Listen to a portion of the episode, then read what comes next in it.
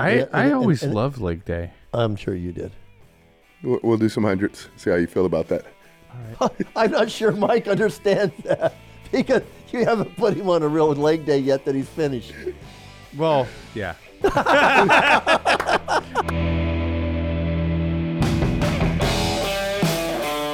Hey everyone, welcome to Muscle Matters. So glad to be back. It's a privilege to always get to do this show with Tom and Steve. And yeah, we're just going to kick it off. We're just going to have a conversation about some random things. Steve, random? Yeah, random muscle matters. Muscles matter. They do. Right? They do matter. Especially the main one, legs. Yeah, we're talking about leg day today. I get scared just talking about leg day. But not my leg day like today, but 40 years ago. So before we get going, Steve, tell them where they can get your awesome supplements. Stop by and check me out. We're located at 7420 District Boulevard, right across the street from Nestle Ice Cream. Look forward to special discount if you come in Hoochie Daddy shorts for the rest of the week. Hoochie Daddy shorts. So yes. Does that apply to me too? Yeah, if you wear Hoochie Daddy shorts, I'll give you a discount. Okay. I think I do somehow get a special discount anyway. I don't know how. What's a Hoochie Daddy? You might know somebody that might know somebody. I might know somebody. What's Hoochie Daddy? 5 inches. Yes, quads have to be on display.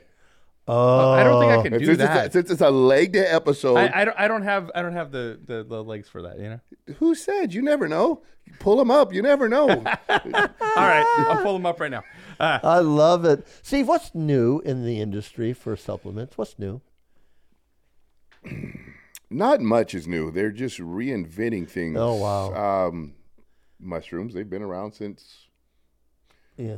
So they're using psychedelics for workouts. Well, not so much psychedelics, because that's the first thing when they were right? when they were talking mushrooms, right. I was like, "Hey, cool! Whoa. I did that in high school." Right? I don't want to work out with those. No, that doesn't sound like a good idea. They're just it's different herbs that do different things. You've got a couple of different mushrooms that help with cognitive thinking, blood flow. What they're doing is because the government is doing a lot of banning on so many synthetic type of herbs and products, not herbs but synthetic products. Banding or banning? Banning. Okay. My bad. Forgive me. Got a thick, heavy accent.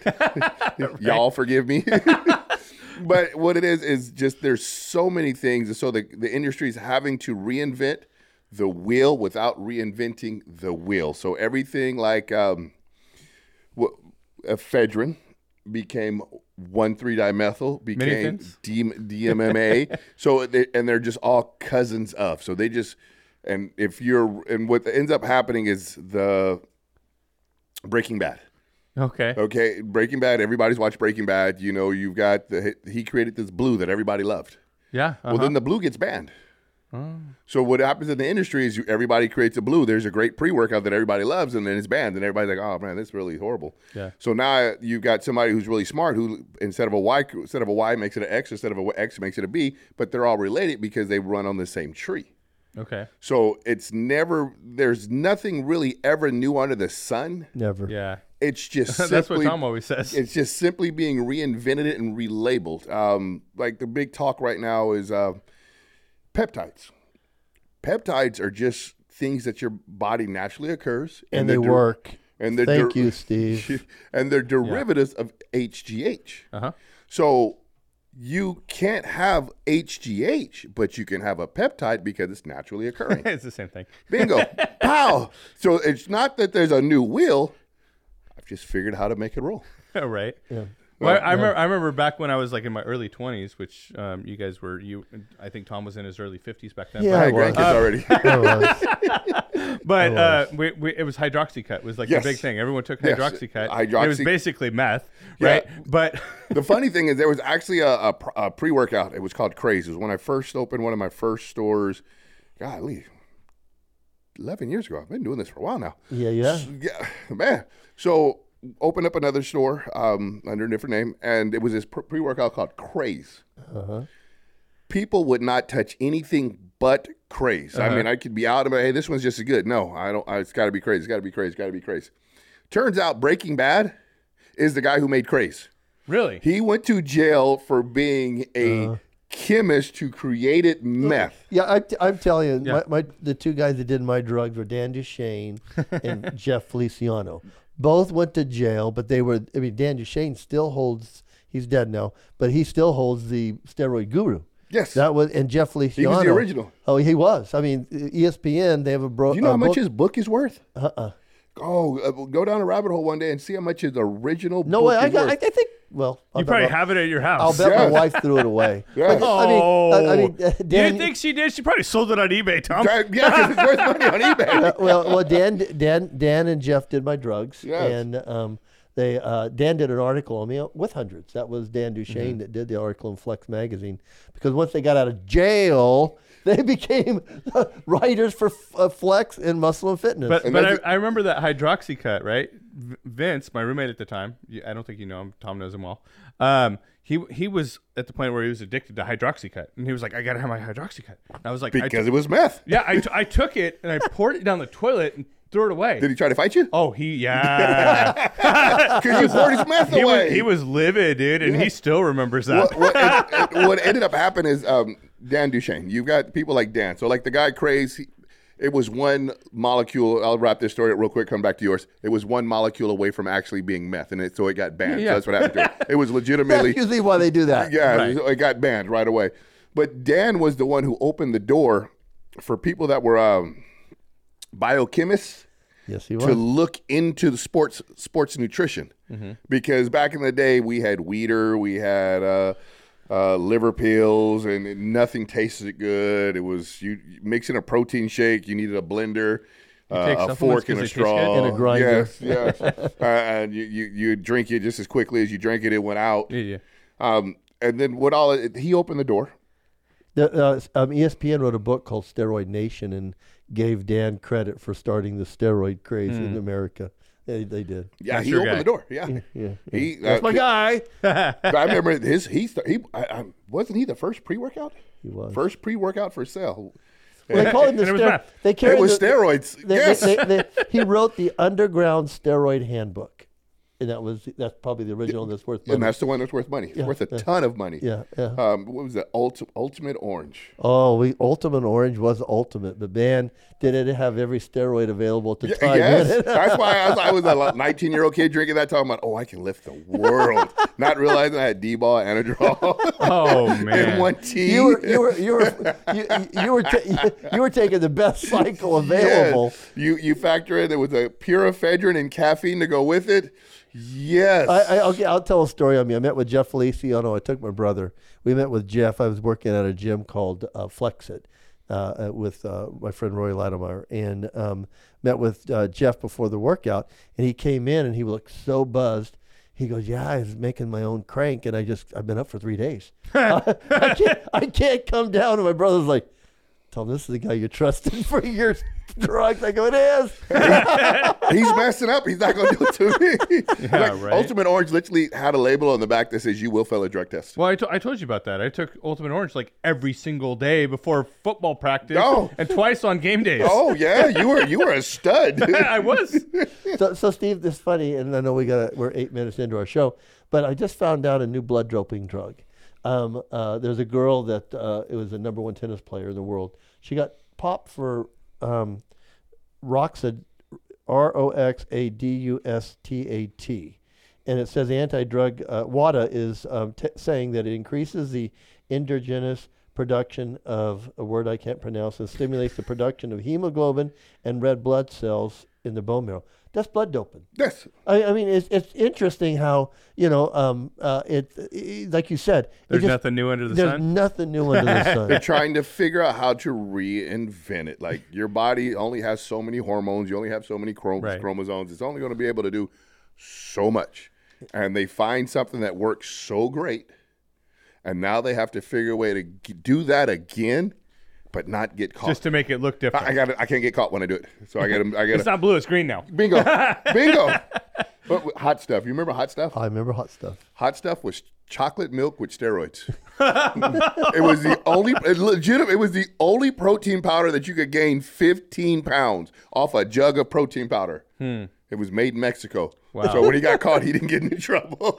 They poured it in the Diana ball, ground it up, threw in some Nestle's chocolate. No, not that. Yeah, I don't say Nestle, but it was pretty close. It was powdered milk with drugs. And we would sell, I used to be the manager at GNC when I was young. We couldn't keep it on the shelf. Wait, when were you the manager at GNC? Oh, what was that? 91, 92, 93, right in there somewhere. Okay, so that was before my time. Yes. Yeah, he was selling the bougie supplements. Oh, yeah, mine was like started about probably 97. Right when I started working at GNC is right when the Wild Wild West started.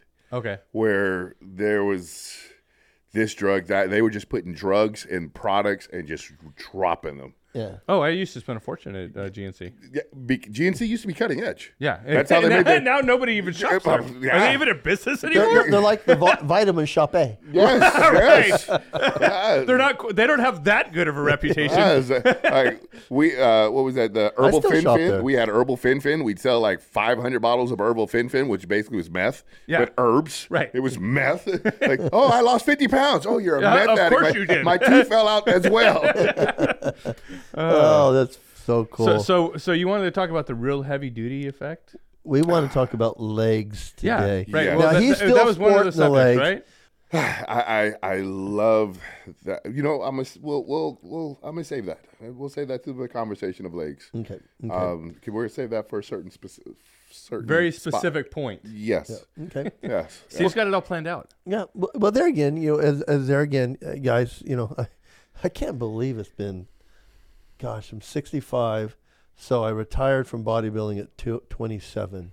So that's, I mean, it's so funny. I've had two lifetimes since that. Yeah, that was 40 years ago almost. Yeah, it's just crazy. And so it's hard to think about. That's like longer than I've been alive almost. Thank you for reminding me of that. You're welcome. But some people say it's just a number, but it's not. I mean, it's definitely longer than all these guys been alive. But yeah, so it is. I mean, but the things have, like you said, Steve, never changed. You know, and I love on your TikTok, which we're going to save, that it says you got to put the work in. And I don't think anything's more important than legs when you got to put the work in. And I don't know anybody that starts out loving legs. No. You know, you love to hate legs. I always loved leg day. I'm sure you did. We'll do some hundreds. See how you feel about that. All right. I'm not sure Mike understands that because you haven't put him on a real leg day yet that he's finished. Well, yeah. I told you when you got your first workout, he goes, Tom, I'm really sore. And I go, yeah. He goes, how come you didn't give me workouts just like this? And I go, because I'm still your friend. He goes, Steve's not worried about me keeping you as a friend. No, you asked me to build it. Let's go to work. and when he said, yeah, that's a beginner workout. I didn't really give you a workout yet. I was like, oh, okay. No, pretty much. Hang my head in shame. Pretty much. Yeah, I mean, there again, leg day would scare me, Steve. I would legitimately think about it the night before. Like, tomorrow, I could truly hurt myself. I learned to absolutely, I loved it. Oh, I love it. It hurts my feelings that I can't go like that anymore. Oh. Like it's like a deep pain in here. You know what it is? My grandpa used to... train some quarter horse race horses, and he said the saddest thing was to put a older horse out in the inner field where they would run the other horses around, because they would always race with the other horses. But it was just sad because they still felt they could run. You know, they felt like they could still run with the horses, and you think back and you think, man, I can't do that. I used to love to grind people up. Oh, man. That was you want to do legs with me? Oh, you don't plan on living, huh? All right, cool. I used to love to watch people fall on the floor and laugh and then move up. So, have you ever watched Pumping Iron, where Arnold like kicks Franco out of the way so he can go squat? Yeah. Yeah, pretty much. I like, move. All right, now I got to put it on my movies to watch. Yes. That's how I enjoy. I mean, it's a sickness, really is. You get to a point where you get a little tilted. Oh, because there's nothing that feels. There's bench pressing, there's deadlifting, but there's nothing like feeling that bar just cave across your body. And then the force of coming up from the bottom. You know, watching people's jaws drop when you just look and smile and go, oh, I'm going to do this about another 15 times. Or after you get to 4 plates you're putting on the end and you rack on the 5th plate. You know, I mean, it's territory. It's like going where no men have gone before. That's the scary part, and the part that can really get hurt. I remember when one of the first real gyms I went into, there was a separate room for, you know, it's just funny when you get to 315 and you put on the bar and you think you're doing well, but there's another room that you can't go into because they're really squatting in there. And most of the bars are bent inside that room. And that's where, like, when I watch a lot of things, there are certain people that I just, like, I know how amazingly strong I was blessed to be. And then I see certain people, like Ray. Have you seen that gentleman, Ray? Oh, he's a 1,000-pound squatter, and he does it. He just does it religiously. And I know what 800 feels like naked on your back, and I know that feeling. And I'm like, that's walking back is just kind of a great feeling, isn't it? But my brain's going, he walks back with 1,000 routinely. Isn't that crazy? Like, doesn't it actually hurt your? No, you build. Yeah, off. Yeah. By the time you get there, you got amazing traps that have a groove right there. Because that's not the only thing you're working on. I remember bench pressing. I could hold 600 with no wrist wraps. And then when I took about 4 years off and I put 3 in my hand, my forearms hurt. And I was like, what is that about? I remember when Ronnie Coleman squatted 8, you know, legitimately as a bodybuilder. I mean, there again, the one thing that I always had a problem with, because I came from Bakersfield. When I walked into Gold's Gym in Venice when I was 18 years old, I'd already been in Bakersfield. And being from Bakersfield, you have to lift weights. Because when you went to the Y, there was only one gym in town. So everybody was there. I mean, bodybuilding was a side effect from powerlifting. People were like, what are you going to do with those funny muscles that no one's, that have no use? Well, I'll flex them. You know, of course, that wasn't thought of back then. But I always had a hard time going down. And, you know, when you transition and make a decision to go into bodybuilding from powerlifting, everybody always give you a hard time because, you know, they always say you're all show, no go. And I was like, no, I am. Like, how much weight do you want to put on? Let's rack the bar. I remember my friend Roy Leitemeyer and I went down there, and the Barbarian Brothers, Peter and David, were still alive. And I think Peter's still alive. Those two dudes put on a spectacle. They would. But we would always beef. Because we were over there and they were dead in 405, and Roy and I bumped in and we said, "Hey, can we work in with you too?" And they go, "Yeah, but you can't take the weight off." I go, "We're doing bent over rows." And we did. We came in and we repped out 10, and they walked off. You guys, you can check with my friend Roy Leitemeyer. That is, and that was more Roy's beef with them than me. And I was politically still okay, but Roy, you know, you were. And that's the great thing that people don't light up. People don't understand this sickness. Oh, they don't. Like it's a one-up world. Like, I would have to look for people to figure a way to motivate myself. And heaven forbid, I mean, the average person could come squat next to me, and I took it personal. I legitimately would take it in part. Why are you squatting? Why I'm squatting right now? There should be nobody in this area. Or you walk in the gym and somebody's over there just. Yes. 2 1/4.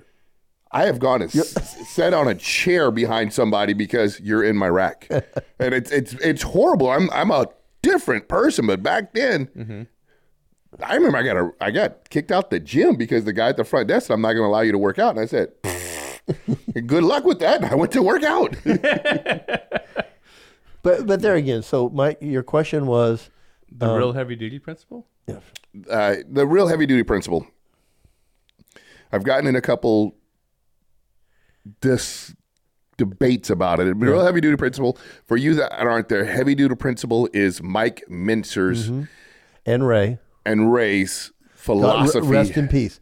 Rest in peace, guys, because you proved a system, but not everybody can do it. Philosophy on lifting. Yes. But I'm gonna say a quick little tidbit on it, because I love the heavy-duty philosophy. I do, too.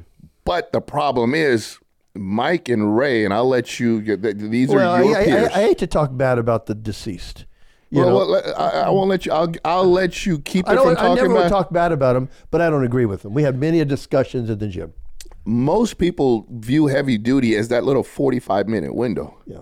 They don't go and check that there's a whole nother hour in front of that 45-minute window of actually body building. Yes. Like you get to do your heavy lift at the end, and they would only count that portion at the end. And I'm going to shut my mouth and relay this to you. Well, on how what they were actually doing. Well, as we all know, that you just can't go into that heavy training method without a lot of warm-up, a lot of pre-exercises before you get there, because you're going to get hurt. I mean, usually that's when we get hurt, isn't it, Steve?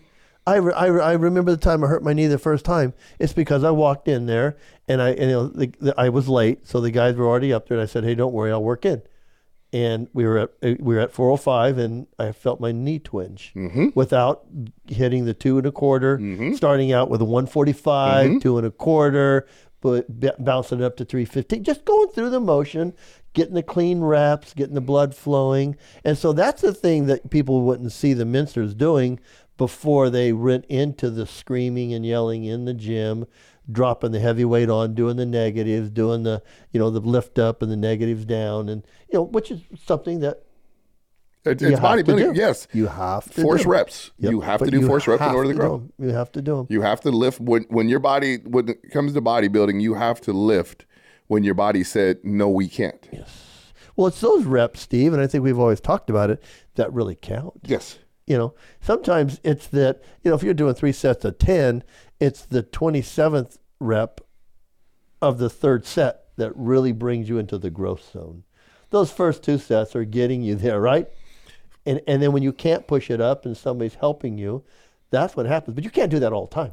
And not to mention, you have to be able to sell it. Yes. So I believe that the heavy duty was just a way for them to sell it. You know, there was a beef back then, and this, you know, I'll ride the middle because you had Frank Zane's physique coming on the scene, and, you know, everybody knows the 80 Olympia was one that they don't even like to talk about. You know, it's just like, you know, what do we think? I don't know. I had a lot of friends. I didn't go to Australia. Had a lot of people come back very upset. You know, and Mike was one of them, because Arnold entered the show late on. And, you know, and he wasn't in his best condition. Just watch the show. Arnold was not in his best condition. A lot of people said he shouldn't have won. Hey, I wasn't there. I don't make money on this sport anymore. And you can choose for yourself. And I do believe Mike was in better shape. But I thought Tom Platz looked incredible also. So I'm not sure if you wouldn't have had Arnold if somebody else would have won. But, you know, you hear the fights coming back in, because Frank had a very nice aesthetic physique. You know, looked great, but his arms were 16.5 inches. You know, so, you know, so we all know bodybuilding is an industry. Yes. You know, you're trying to find out the trend that people are going. I still think they're trying to figure it out right now after the mass monsters are trying to figure out which way to go. Aesthetics, they say, are in, but I don't know how you can rein back in a sport like this. I mean, good luck. I mean, I'm not involved anymore. I don't make money for the sport anymore. I don't even want to. I can talk about the early days. So that's what I'm saying. You've got a battle now of Frank Zane having a very aesthetic, pleasing physique, and he doesn't lift heavy. I mean, he'll lift heavy within his frame or lift heavy to develop muscle. He did a lot when he won Mr. America. He is the only bodybuilder in America that beat Arnold. So, I mean, we'll put it that way. So what was the deal with Arnold? Why would he have won that? And political. Money, because he's undefeated. I mean, he's Mr. Olympia. Not to mention, he just made that movie. Yep. Yeah, you need a Pumping Iron? Or? No, he was already... Stay Hungry. Wasn't it Stay Hungry? Was it Stay Hungry? I thought he was... I thought he was already in... to the Conan Terminator run. Yeah. So he was just famous. Yeah. He was getting no one really knew him until Pumping Iron. He was getting ready to be the most famous bodybuilder on the planet. Yep, because he's in the movies. So there's a money side of this business. I mean, I think we've all been placed lower than we figured we should be on a scorecard. You know, everyone's got their own beefs. But at the end of the day, it's figurative. It's just completely... So the whole idea, Mike, is that you got the Mentzers going from this heavy-duty workout, and they're always wearing the heavy-duty shirts, but they're portraying a workout that most people could do. Like Steve said, the theory you've got to do. Everybody's going to do the theory. You're going to lift heavier, which is heavy-duty. Right. But you're not going to do it the way they perform it all the time. If you want to argue with me, guys, I was there. I lived this era. That's why. You were in the gym when they were working out. Yes. So you can't argue with somebody who was like, "Hey, look, there they go right there. I'm watching them do their sets." Yes. So you can't live there without getting hurt. And I think that's the biggest fallacy, that if you're out there and you're young, you know, if you're going to read the magazines, you're going to do that stuff, you're going to, you know, all the magazines lie. I mean, guys, if you're out there and you're making your living in the magazines, good luck with that. But I'm just saying, I lived that life. I mean, you know, I was a Weider guy. I mean, I signed my contract with Weider when I was young, and I got out a Weider guy. And, you know, that's just the way it is. But it's all about money. It is all about dough. And so I've had articles that I wasn't even sure I gave the interview because it wasn't me talking. People would go, "Oh man, you did this." I go, "Never done that in my life. Never ever done that in my life." So when we came out with Hunters, I've said this on the show before. Joe Weider said, "Tom, that's the Weider ultimate pump workout." I go, "Whatever, Joe." I mean, really. I mean, if you want to take credit for it, take credit for it. But, and that goes back to what we were saying. The will. Yeah. Yep. It's nothing new. Nothing's new under the sun. No, because Mike Mentzer actually got that from, what was it, Arthur Doyle? Uh-huh.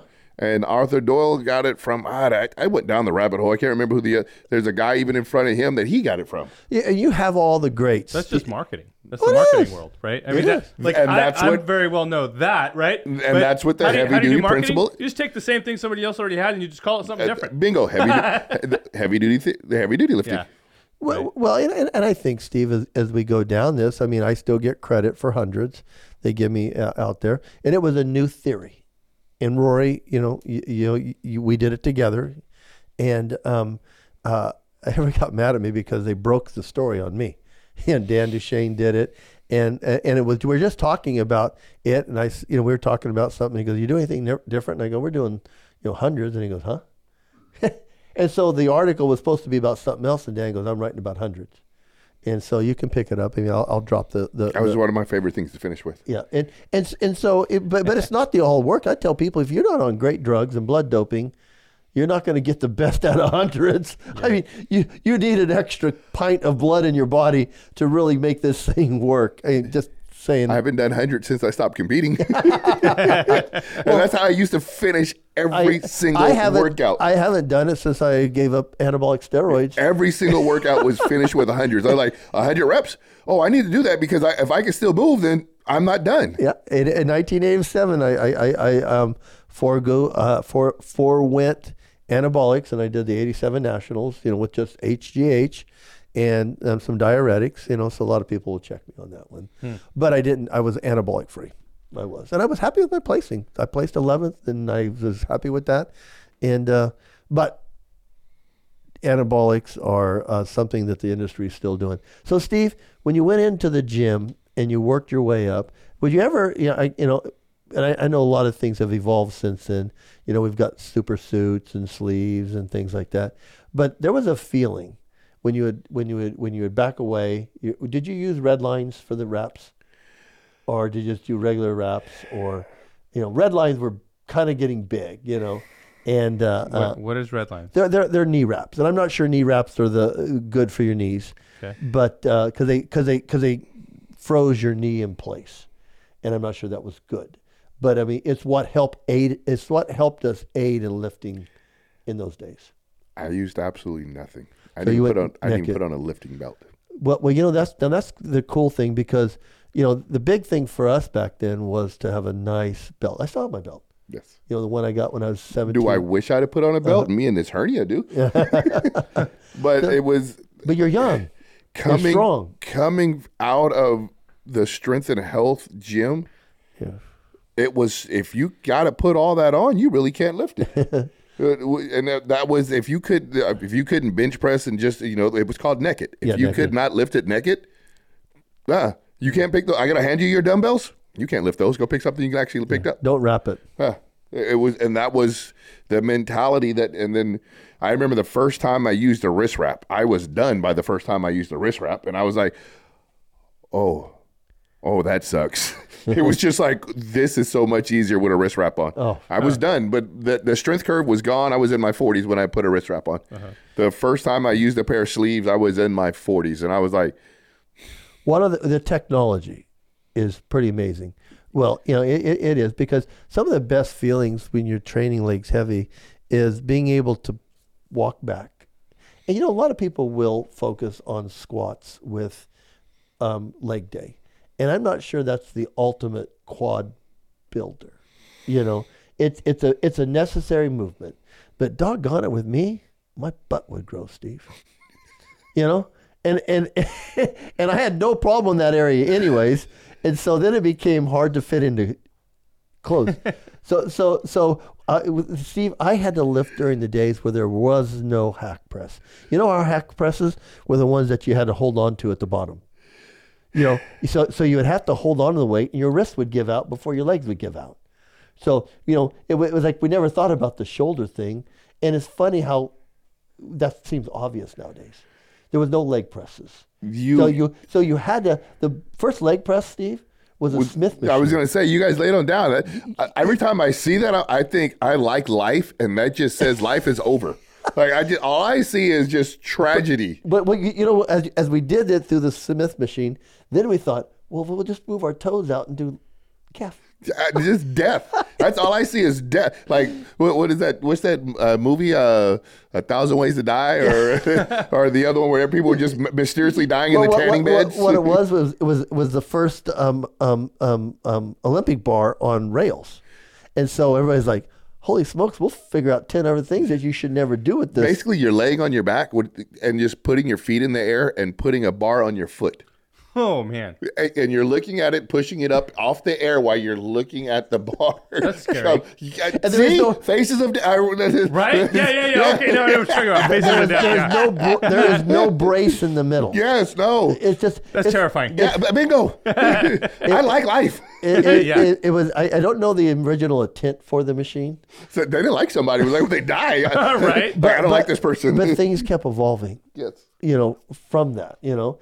And I think as you have the hack squat now, nice, and you have the leg press. You know, the one I want to use that I've never used is the pendulum. What's that? Oh, it's squatting without not having to squat. You set it on your shoulders. It's got an arm. Has it got two little things, an arm like this? And you're coming from an angle like this, and you're standing it back up. Oh, wow. I just looking at the thing, I'm like, that looks like a way I could still feed my ego and be like, I got 4 or 5 plates on this side again, Mom. It just looked, Mom, without having to actually put pressure on direct, because we have the hip loaded one, and I hate it because all it does is dig into my groin, and I'm just like, I can't stand this stupid thing. But it's another way to get the weight off your back. But it's just the way the belt squat. It just doesn't work for me. Uh-huh. I don't know if maybe I'm just built wrong or something. I just hate it. I tried the other day where you take the where you put the Olympic bar in the little sleeve, and then you try to put it up here and squat. Hurt my back. You know, I saw somebody do it. And I go, oh, that's interesting. Yeah. And so I went over to try it, and I was like, that's a bad idea. Mm-hmm. You know, I did. I honestly, because I don't wear a belt anymore. I mean, it's just a negative for me nowadays because I've got my hernias, and it's just too much at risk at 65. I'm just like you know, but I did look at that machine. And I went, huh. My wife noticed me gimping, and she goes, "What'd you do today?" I go, when you look up the pendulum, you're gonna go, "Oh!" You're gonna see your brain's gonna go, "I bet you I could put some wheels on there." Oh man, and I shouldn't. So Steve, as you got some people out there listening, you have to lift heavy. You know. Yes. And people, that's a fallacy because you're always gonna have to lift heavy within your form.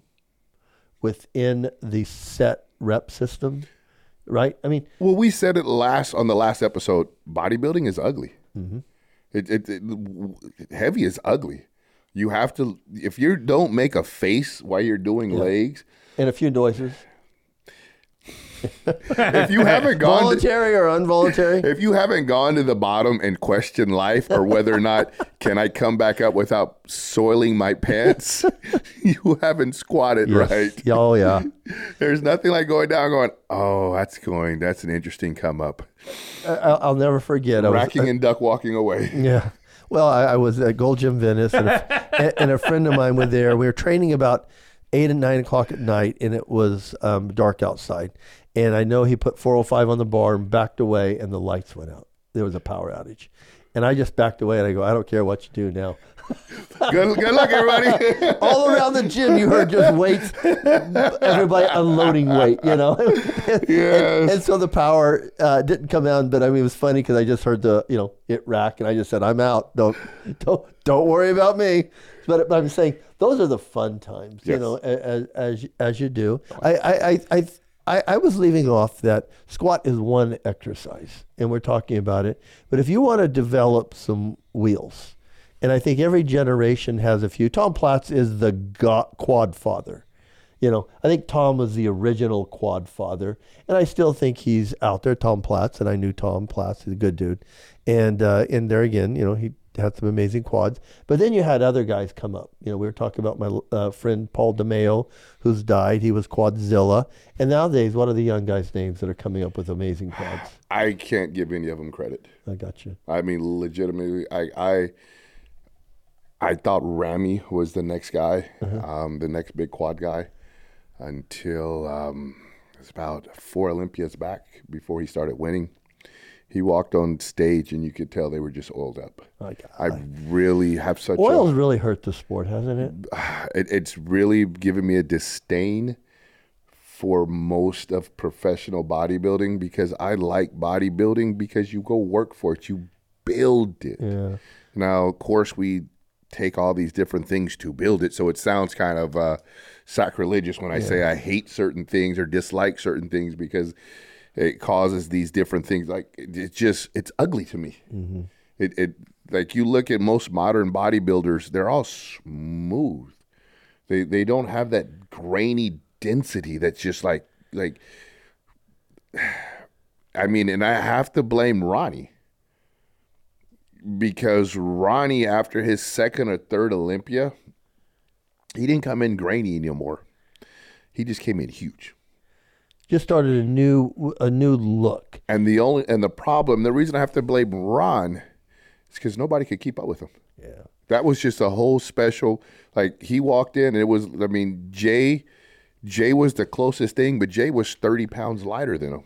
People don't realize how much smaller Jay was than Ronnie. You know, I had never been to another bodybuilding show, you know, after I got out, just watched it in the magazine. And it is definitely different when you're there watching them. Oh. I remember one time my friend Roy Leitemeyer and I were in Reno, and we were there for a convention and stuff.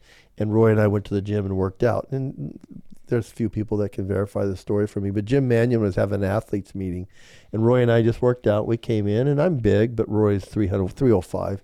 He's in a tank top, and Lee happened to be the Lee Haney. And Lee, you probably remember this date. But we walked in there, and we walked into the wrong room. They were having an athletes meeting because they were having the USA the next day. And Roy was just this man monster, and Lee was there, and everybody said, hey, Lee, stand next to Roy. And there again, Lee was out of season, and so Roy, after a few people asked him to stand next to Roy, he's like, I'm not effing standing next to Roy, you know. But I'm just saying, but it was just our version, you know. You're just talking, you know, Roy at, you know, 6'1", 305, and just looked amazing, and then Lee was out of not in contest shape. So that's being relative. So when you're talking about these guys and Jay Cutler's 30, 40 pounds lighter than Big Ronnie. Yeah, I mean, that's cool. The oil is the only way anybody could keep up with Ronnie. That was the truth. And then it just I think the greatest bodybuilder to me that ever got robbed, and there's a lot of great ones that got robbed, I think Kai. I agree with you. I honestly, I was mesmerized by his physique. Oh my goodness! Did you ever get to see him in person? No, I never did. I've bodybuilding. I've loved it, watched it, been all these different things. That is the only person that walked out on the stage, and I stopped watching the show. Mm. Like, legitimately stopped watching the show. He was standing off to the side, and I was fixated on his body, where I was just like, wow. And I just think that was.